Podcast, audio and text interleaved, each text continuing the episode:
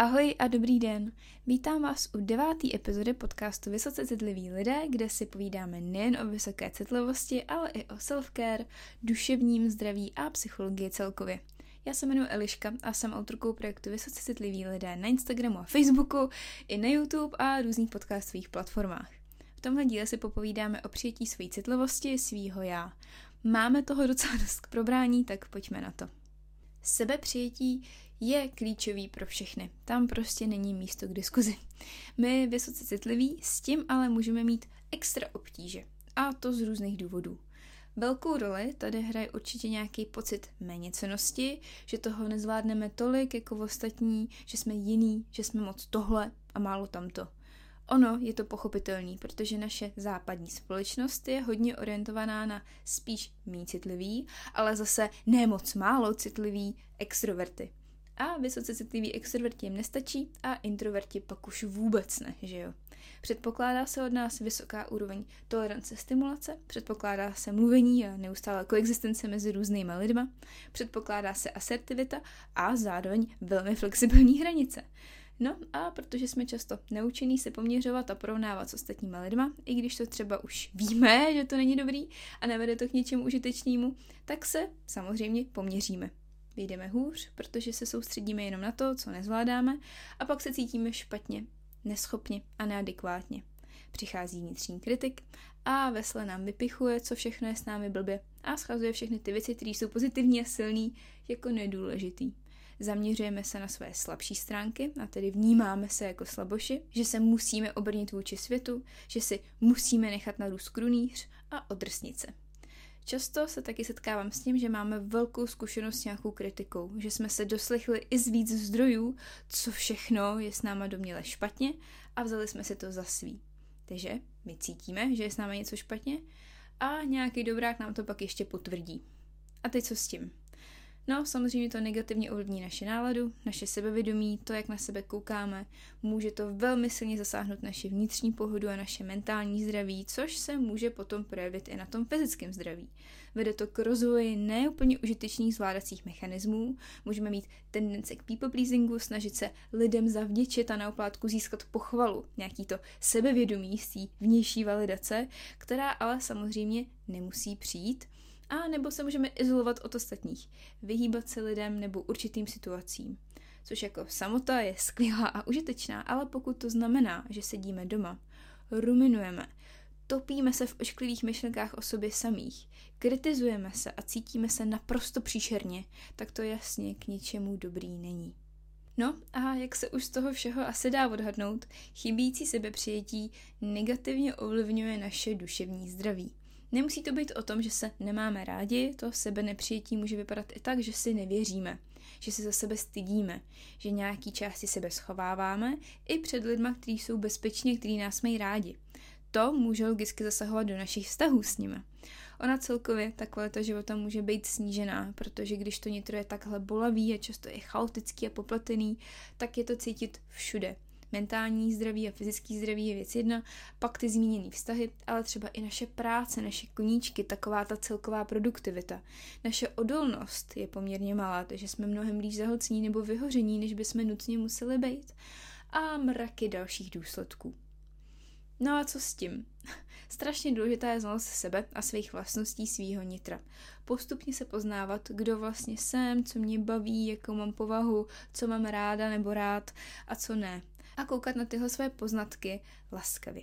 Oceňovat to dobrý a neutrálně přijímat to, co se nám třeba úplně nelíbí.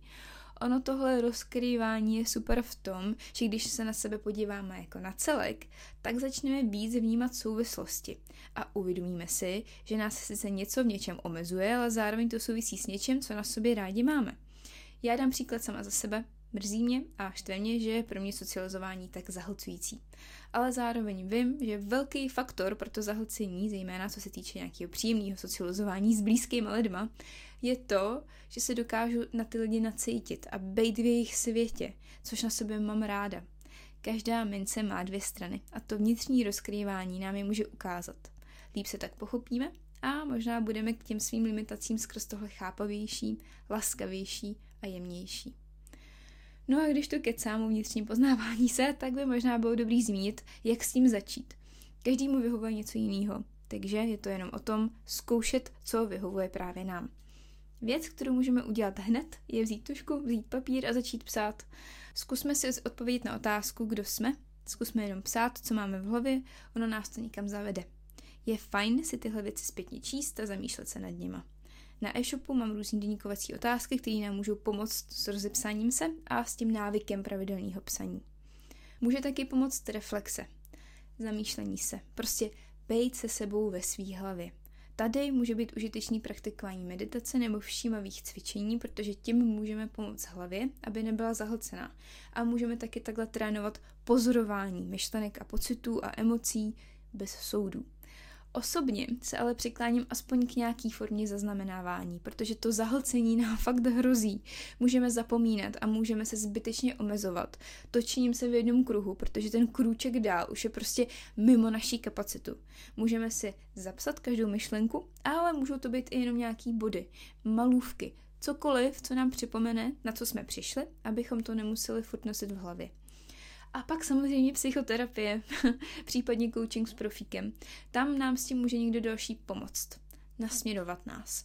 Když máme nějaké těžkosti, traumata nespracovaný, tak opravdu bych to brala jako dobrý nápad začít psychoterapii, protože ne všechno můžeme zvládnout sami, respektive sami se v tom můžeme plácat dlouho předlouho, než k něčemu dojdeme, zatímco psychoterapeut nás může nasměrovat a pomoci nám ven z toho bahna efektivněji a zdravěji. Bude nás obrazně řečeno u toho držet za ruku a poskytovat potřebnou podporu.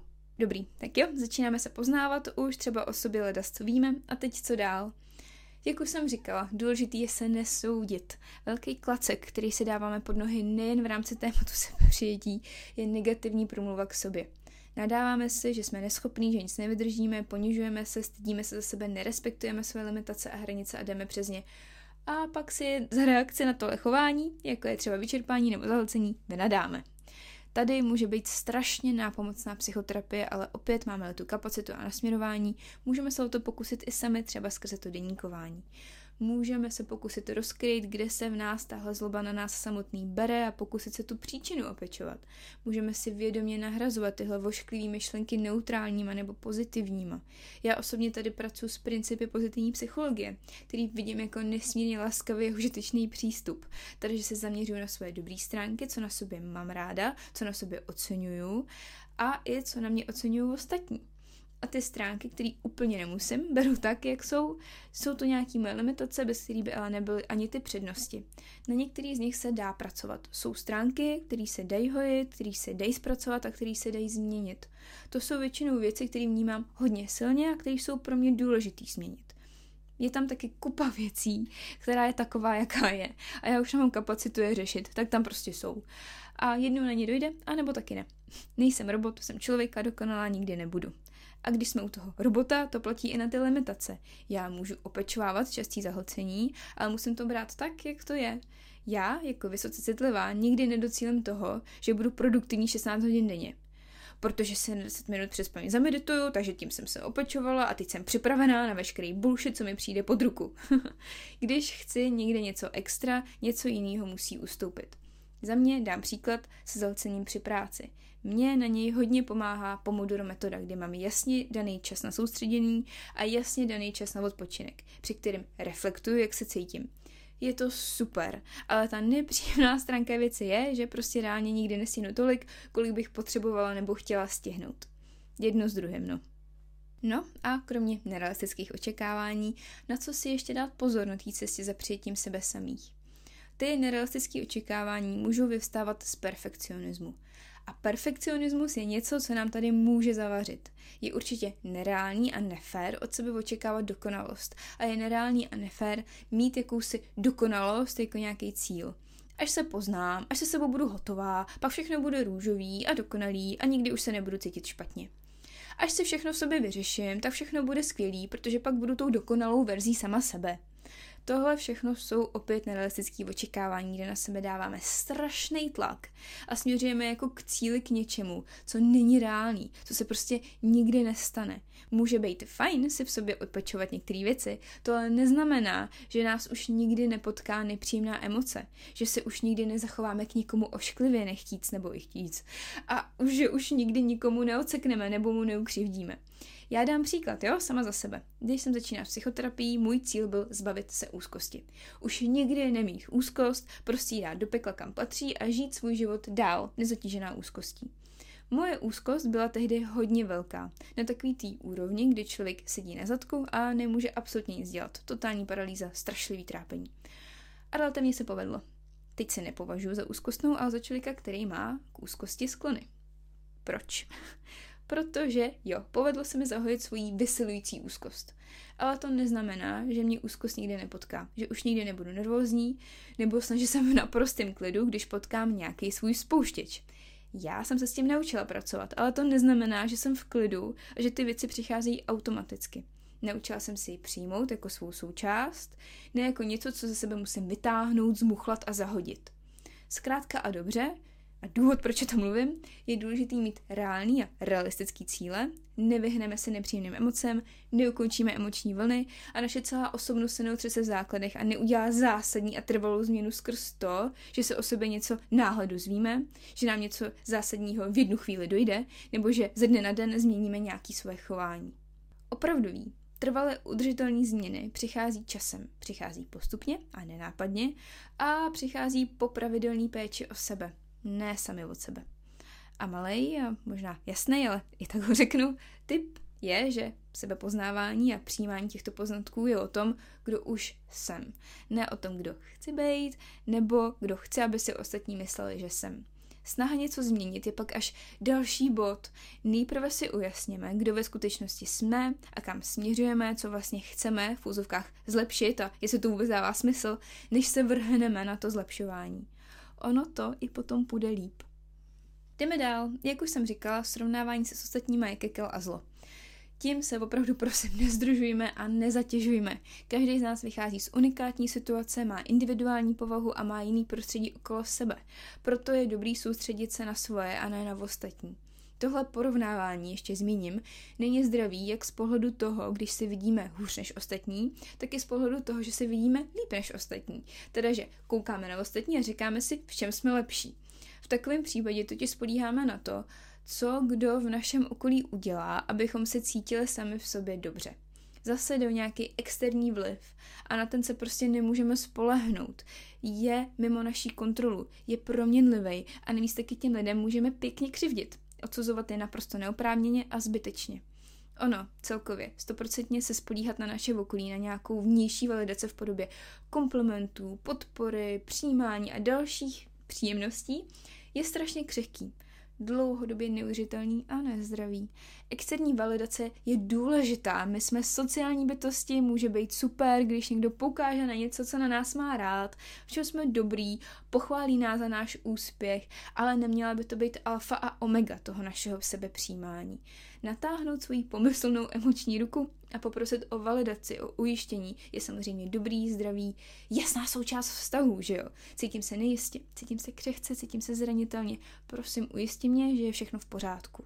Ale nemůžeme tenhle proces dělat furt. Není to fér k ostatním lidem a nám hrozí, že naprosto normální věc, jakože jim schází čas, kapacita, nálada nebo chuť být k dispozici, nás zasáhne. Zraní a schodí mnohem víc a mnohem hloubš, než by mohlo a než by mělo, než když máme nebo pracujeme na nějakém vnitřním základu a ten zbytek je jenom taková třešinka na dortu. Je to dobrý, je to skvělý, ale nejsem na tom závislá. Nutně to nepotřebuju ve svém fungování. A předposlední věc, kterou chci zmínit, je to, abychom si dali pozor na přehnanou sebereflexi a ruminaci nad naší minulostí. Je fajn si v tom udělat pořádek, je fajn mít v tom jasno, je důležitý reflektovat svoji minulost, ale toho všechno musí mít nějaký smysl. Teda, že se poznáváme, že rozkrýváme nějaký zážitek, nějakou naší zkušenost, možná nějaký trauma, že směřujeme k něčemu, děláme si v sobě pořádek. Je možný, že to bude nepříjemný, ale nemělo by to být extrémně zahlcující a náročný. To už může totiž značit to, mimo jiný, že se cyklíme. Teda, že jsme ve své minulosti a přehnaně analyzujeme každý detail, že se v tom babráme a opakovaně prožíváme něco hnusného a těžkého furt do kolečka, bez žádného kručku napřed, že se nedozvídáme nic nového, nikam se neposouváme. To nikam nevede, nebo respektive to nevede k ničemu dobrýmu. Takže v takovou chvíli přestat, rozptýlit se, sklidnit se, dát si laskavost a začít zase někdy jindy může být dobrý nápad. A jestli se nám tyhle věci dějou opakovaně, tak je určitě na místě si promyslet, jestli by nebylo lepší zvolit jiný postup, nebo si říct o pomoc, protože možná je toho na jednoho moc a dvě hlavy víc ví. A z toho vyvěrá poslední typ ke zmínění a to je izolace. Izolace občas může být automatický zvládací mechanismus nás vysoce citlivých, především introvertů, ale nejenom.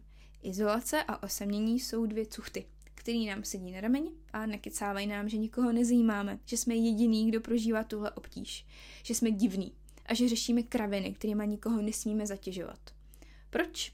Protože nás chtějí mít jenom pro sebe a nechtějí riskovat to, že když půjdeme do světa a upřímně svým bezpečným a blízkým lidem řekneme, co nás trápí, nebo o co se snažíme, v tomhle případě se líp poznat, přebrat si svou minulost a začít se mít rádi, nebo se aspoň začít brát takový, jaký jsme, takže se nás ty lidi vyslechnou, že se nám svěří se svou podobnou zkušeností, anebo že nás dokonce podpoří a že tím prohlubí to vzájemné propojení a ta osamělost odpadává. Sebepřijetí je proces, není to něco, co se stane přes noc, ale je to něco, na čem můžeme pravidelně a dlouhodobě pracovat. Pro každého ten proces vypadá jinak. Pro někoho sebepřijetí a sebevědomí není vůbec žádný téma. Někdo se na tom musí lehce zapracovat a někdo s tím má práce hromadu. Role tady hraje hodně faktorů, do kterých nebudeme zabrušovat, jenom chci zdůraznit, že je to cesta a ne náhlá změna, blesk čistého nebe. Na tu cestu taky potřebujeme být připravený, mít kapacitu, takovou tu duševní staminu a sílu, strávit věci, které nemusí být úplně příjemný, podívat se třeba na ty součásti naší osobnosti, na které nejsme úplně pyšný, zejména máme-li tendence před tímhle zavírat oči a tvářit se, že to neexistuje. Dejme si prostor, dejme si čas a hlavně si dejme klid. Není to závod.